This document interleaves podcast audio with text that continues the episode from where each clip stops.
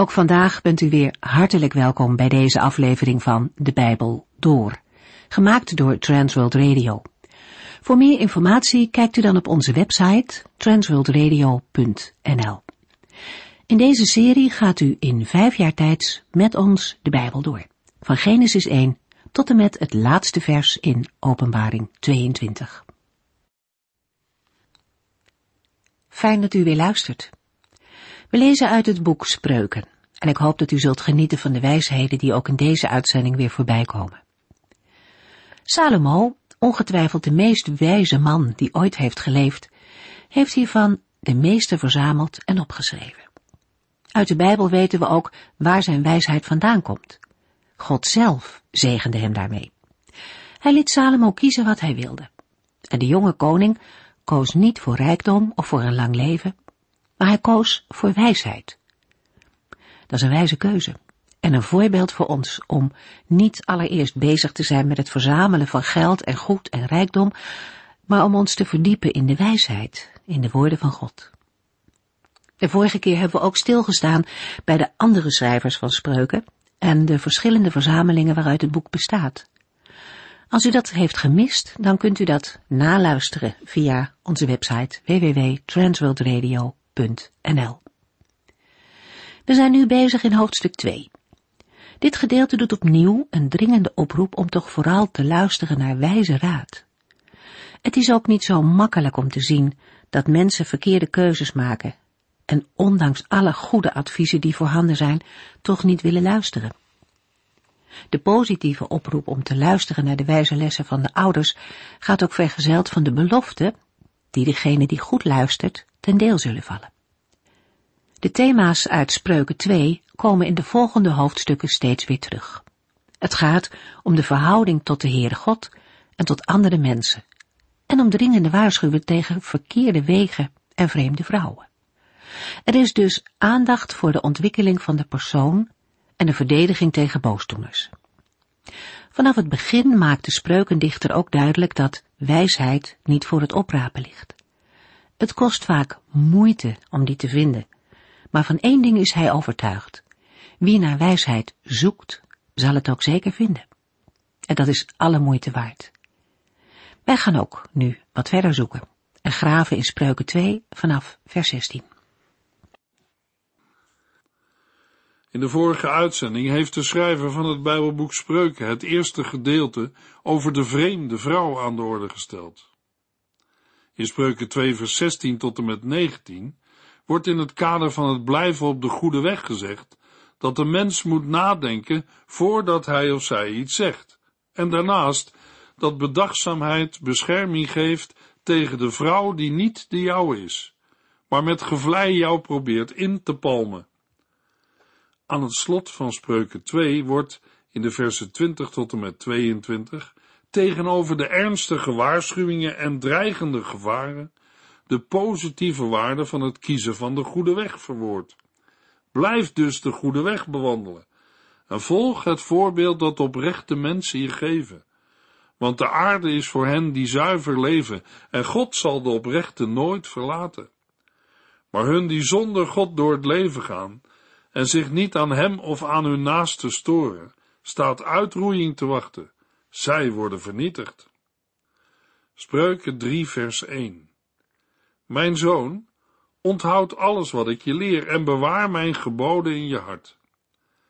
Nadat de oproep heeft weer klonken om wijs te leven en afstand te houden van verkeerde personen, volgt in Spreuken 3 een gedeelte waarin de vader of wijsheidsleraar zijn zoon of leerling, oproept tot een oprechte levenswandel met de Heere, en waarin hij de wijsheid prijst.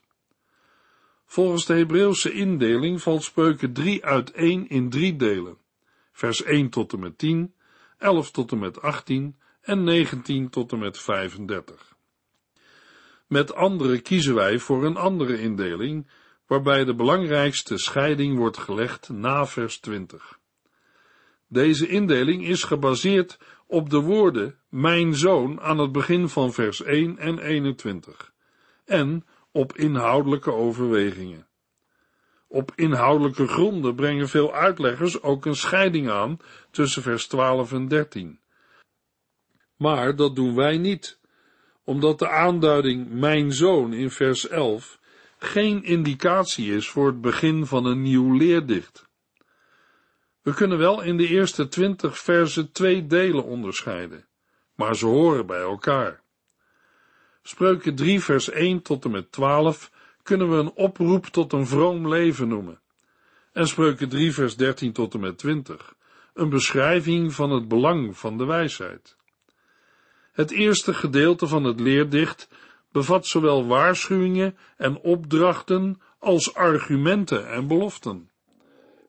Naar wie moet de zoon of de leerling van de wijsheidsleraar luisteren? In Spreuken 3 vers 1 en 2 lezen we, Mijn zoon, onthoud alles wat ik je leer en bewaar mijn geboden in je hart. Zij zullen je leven verlengen, goed als ze zijn voor lichaam en geest. Net als bij de eerdere leerdichten begint het gedeelte met mijn zoon.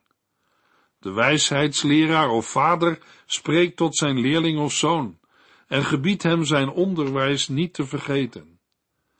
Parallel daarmee staat de opdracht de geboden te bewaren. Het is de taak van de zoon het gezaghebbende onderwijs op een bewuste wijze te bewaren en te eerbiedigen. De woorden onthoud wat ik je leer en mijn geboden duiden op gezaghebbende instructies. Het is meer dan eenvoudig je plicht doen. We kunnen als gelovigen onder elkaar zeggen: het is onze plicht om als christenen dit of dat te doen.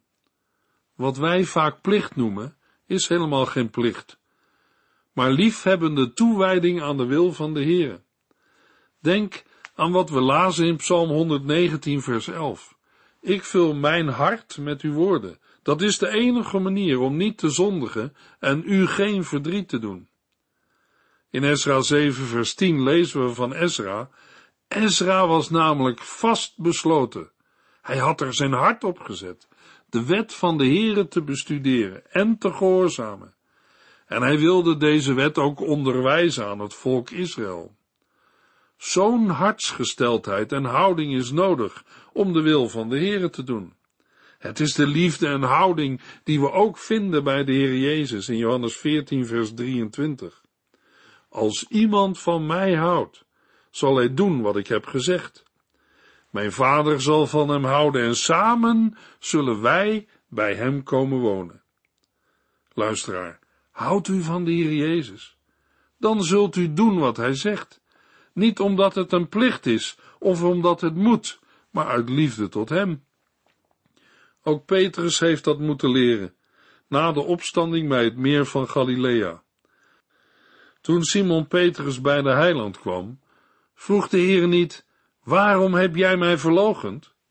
Nee, de Heer Jezus vroeg, Simon, zoon van Johannes, houd je van mij? In Spreuken 3 vers 2 wordt aangegeven wat dat oplevert. Zij zullen je leven verlengen, goed als ze zijn voor lichaam en geest. Het leven met en onthouden van de geboden van de Heere brengen lengte van dagen, jaren van leven en gelukkige harmonie. Deze belofte sluit aan bij de tien geboden, waarin is toegezegd dat een Israëliet lang zal leven wanneer hij zijn ouders eerbiedigt.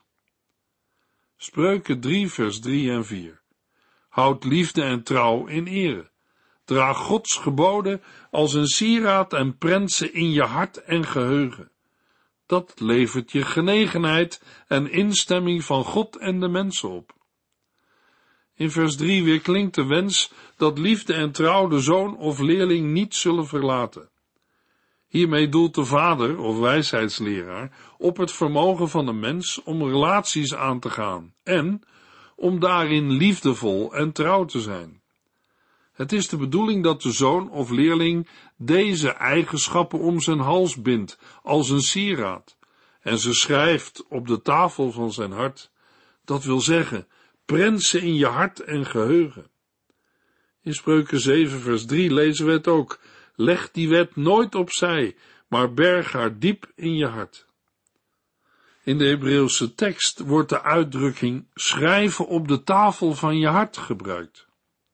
Het opschrijven van iets dat is gezegd houdt in dat de tekst langdurig geldig is. In Jesaja 30 vers 8 worden zaken opgeschreven in een boek, zodat die bewaard zullen blijven, als een getuigenis voor altijd. De aangesproken zoon of leerling moet zich de genoemde zaken eigen maken. Op eenzelfde manier wordt over de wet van de Heere gesproken in Jeremia 31 vers 33b. Spreuken 3 vers 5 en 6. Vertrouw met heel je hart op de Heere en verwacht het niet van je eigen verstand. Laat God delen in alles wat je doet, dan kan Hij je levensweg bepalen. Terwijl in het voorgaande is gesproken over het belang van de wijsheid, accentueert de Vader in de volgende verse het belang van het vertrouwen op de Heere. Hij roept zijn zoon op de Heere te vertrouwen met heel zijn hart en niet te vertrouwen op eigen inzicht.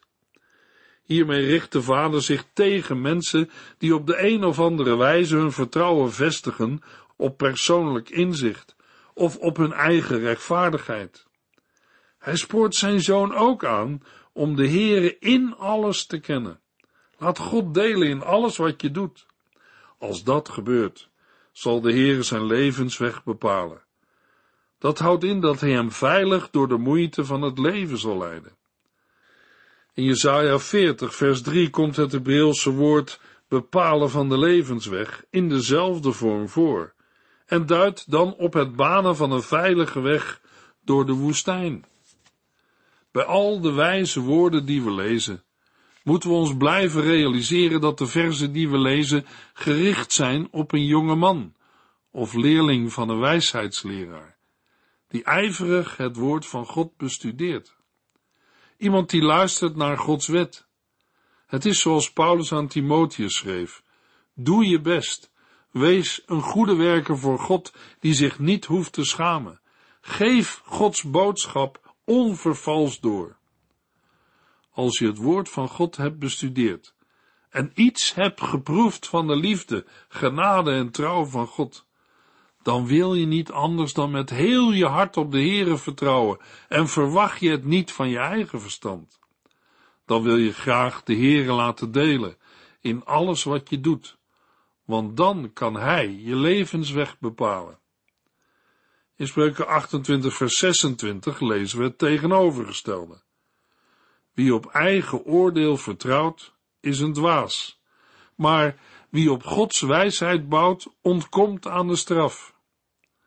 Luisteraar, vertrouwen op eigen oordeel is zeker ook iets dat in onze tijd actueel is. Ook op godsdienstig gebied hebben veel mensen een mening of overtuiging die niet is gebaseerd op de Bijbel, maar op eigen inzichten. Om een voorbeeld te geven, iemand zegt God is liefde, hij laat geen mens verloren gaan. Vervolgens wordt de conclusie getrokken dat alle mensen zullen worden gered en er niemand verloren gaat. Helaas is deze gedachte niet op Gods woord gebaseerd. Wie niet in Jezus gelooft, gaat verloren. Luisteraar, vertrouw met heel je hart op de Heere en verwacht het niet van je eigen verstand. Iemand vertrouwen is ook vandaag geen gemakkelijke zaak. Dat geldt al bij mensen onder elkaar, maar ook ten opzichte van de Heer en zijn volgelingen. Je toevertrouwen aan de Heer, alles aan Hem overgeven, kan in een mensenleven een hele worsteling zijn. Wij mensen geven ons van nature niet zo gemakkelijk over.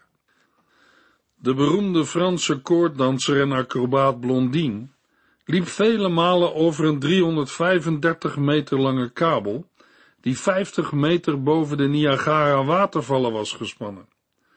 Massa's mensen kwamen kijken als hij betrekkelijk eenvoudig begon, door over de kabel te lopen met behulp van een balanceerstok. Daarna gooide hij die weg en bleef hij zijn toeschouwers verbazen. In 1860 kwamen koninklijke gasten uit Engeland naar een optreden van Blondien kijken. Hij liep op stelte over het koord, daarna geblinddoekt. Vervolgens hield hij halverwege stil om een eitje te bakken en dat op te eten. Hij reed een kruiwagen van de ene kant naar de andere, terwijl de menigte hem toejuichte. Hij legde een zak aardappelen in de kruiwagen en reed die naar de overkant. Nog meer gejuich van de menigte. Toen liep hij naar de koninklijke gasten en vroeg de hertog van Newcastle, gelooft u dat ik een man in deze kruiwagen naar de overkant kan brengen? Jazeker, zei de hertog. Gaat u er dan in zitten? vroeg Blondien. De mensen hielden hun adem in, maar de hertog nam de uitdaging niet aan. Toen vroeg Blondien aan de toeschouwers, is er iemand anders die gelooft dat ik dit kan? Niemand meldde zich als vrijwilliger. Eindelijk stapte een oude vrouw naar voren en ging in de kruiwagen zitten. Blondien reed haar zonder mankeren naar de overkant en terug. De oude vrouw bleek de moeder van Blondien te zijn. Zij was de enige die haar leven in zijn handen gaf. Geloof is niet alleen iets van het verstand. Er is een actieve stap voor nodig, overgave aan en vertrouwen in de Heer Jezus Christus, Hem geloven op zijn woord. Spreuken 3 vers 7 en 8 Ga niet op je eigen oordeel af, maar koester ontzag voor de Heere en ga het verkeerde uit de weg.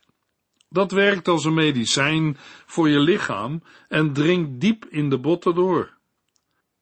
De verklaringen uit de vorige versen worden in de versen 7 tot en met 10 uitgewerkt. De zoon of leerling krijgt het advies niet wijs te zijn in eigen ogen, maar voor de Heer ontzag te koesteren en zich af te keren van het kwaad. Salomo waarschuwt voor een denk- en levenswijze waarin het eigen verstand en kunnen tot hoogste norm worden verheven. Een essentieel kenmerk van iemand die wijsheid wil verwerven, is bereidheid om zich te laten corrigeren. Dat komt tot uiting in het verlangen in alle dingen gericht te zijn op Gods wil en bedoelingen.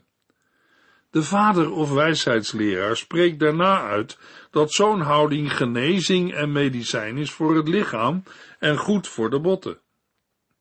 Voor het woord lichaam heeft de Hebreeuwse tekst het woord navel.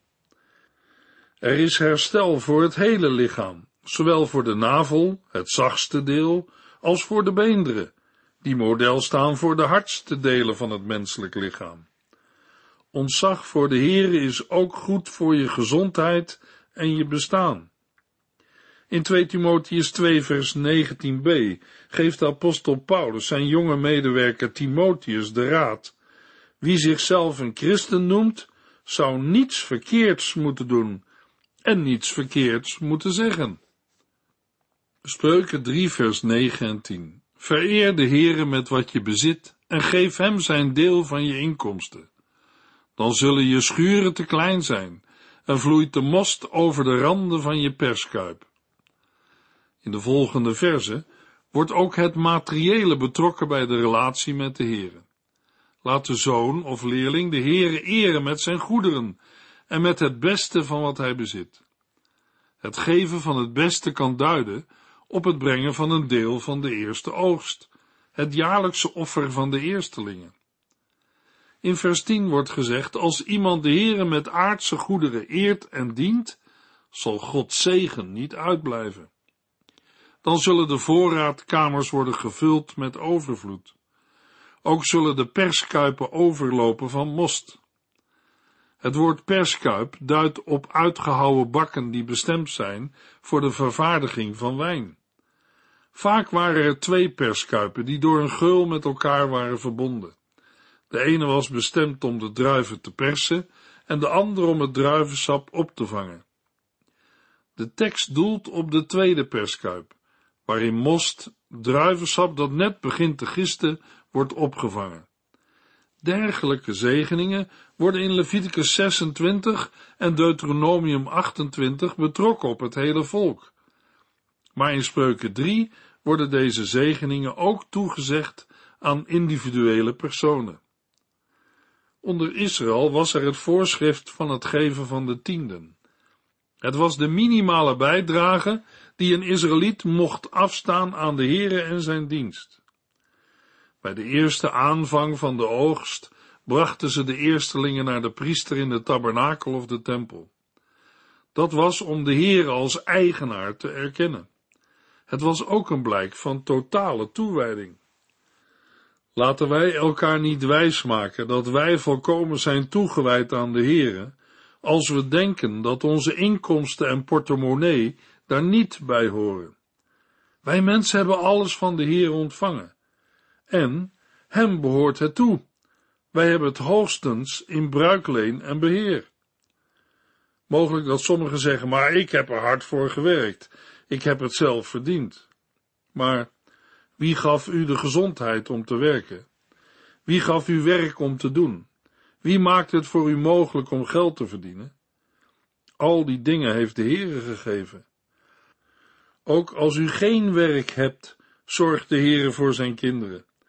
Vereer de Heere met wat je bezit en geef hem zijn deel van je inkomsten.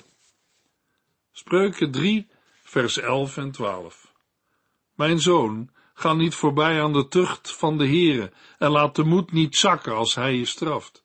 Want de Heere straft degene van wie hij houdt, net zoals een vader zijn zoon straft die hij lief heeft. Na de vermelding van de voorspoed die verbonden is met het eren van de Heere, komt de vader of wijsheidsleraar tot een conclusie waarin hij het belang van correctie door de Heere onder woorden brengt. Hij maant zijn zoon de tuchtiging van de Heere niet te verwerpen en geen afkeer te hebben van zijn terechtwijzing. Tuchtiging of terechtwijzing is een negatieve maatregel met een positief doel, namelijk om iemand iets te leren. Vergelding of straf heeft eerder tot doel de zondaars of boosdoeners te bestraffen en de rechtsorde te herstellen. Spreuken 3 vers 11 en 12 is de enige plaats in spreuken waar staat dat de Heere straf zendt om iemand op te voeden. Met deze woorden sluit Salomo aan bij een thema dat vooral in het Bijbelboek Job wordt uitgewerkt. In spreuken is meestal sprake van tuchtiging door de vader en dat wordt in spreuken 3 betrokken op de Heere. De reden waarom we open moeten staan voor de tucht of terechtwijzing van de Heere is te vinden in zijn liefde. De vader of wijsheidsleraar stelt dat de Heere tuchtigt wie hij lief heeft. In een liefdevolle vorm van tuchtiging of straf heeft het lijden een pedagogische functie. Dat is het lijden dat hij in ons leven kan toelaten. Spreuken 3 vers 12 wordt aangehaald in Hebreeën 12 vers 5 en 6, waar de tuchtiging van God wordt opgevat als een middel om geloofsvolharding te leren. Hebreeën 12 vers 7 roept ook ons op, laat u door God opvoeden. Hij behandelt u als zijn kinderen. In Job 5 vers 17 en 18 lezen we, hoe benijdenswaardig is een mens die door God streng wordt opgevoed. Word daarom niet boos als de Almachtige je om je zonde straft, want nadat hij wonden heeft toegebracht, verbindt en geneest hij ze ook weer. In dit tweede deel van het leerdicht onderstreept de vader of wijsheidsleraar het belang van de wijsheid. Het vermanende karakter wordt nu losgelaten en het geheel krijgt het karakter van een gedicht. Er zijn twee delen de waarde van de wijsheid voor de zoon of leerling in de versen 13 tot en met 18 en voor de Here in de versen 19 en 20. Spreuken 3 vers 13 tot en met 18. Gelukkig is de mens die de wijsheid zoekt en haar vindt, en die met verstand leert leven. Want wijsheid brengt meer op dan handel in zilver, meer dan het delven van goud. Ze is meer en beter dan edelstenen meer waard dan alles waarvan je ooit droomt. Ze gaat gepaard met hoge ouderdom, rijkdom en aanzien. Want wijsheid brengt liefde voort en is een voedingsbodem voor vrede en welzijn. De wijsheid is als een boom van het leven voor wie haar bezit. Gelukkig zijn zij die zich aan de wijsheid vasthouden. Vers 13 begint met een heilspreuk of zaligspreking voor de mens die wijsheid vindt en voor de mens die verstandig leert leven. Om de waarde van deze zaken aan te geven, stelt de vader of leraar dat het voordeel van wijsheid groter is dan dat van zilver en goud.